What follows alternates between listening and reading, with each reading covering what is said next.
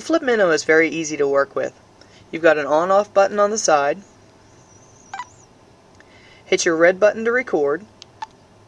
While you're recording, use your plus or minus buttons to zoom in or zoom out. Hit the red button again to stop. After you've recorded something, you can use your arrow to the right to play back. While something's playing back, you can use your plus or minuses to, to increase or decrease the volume.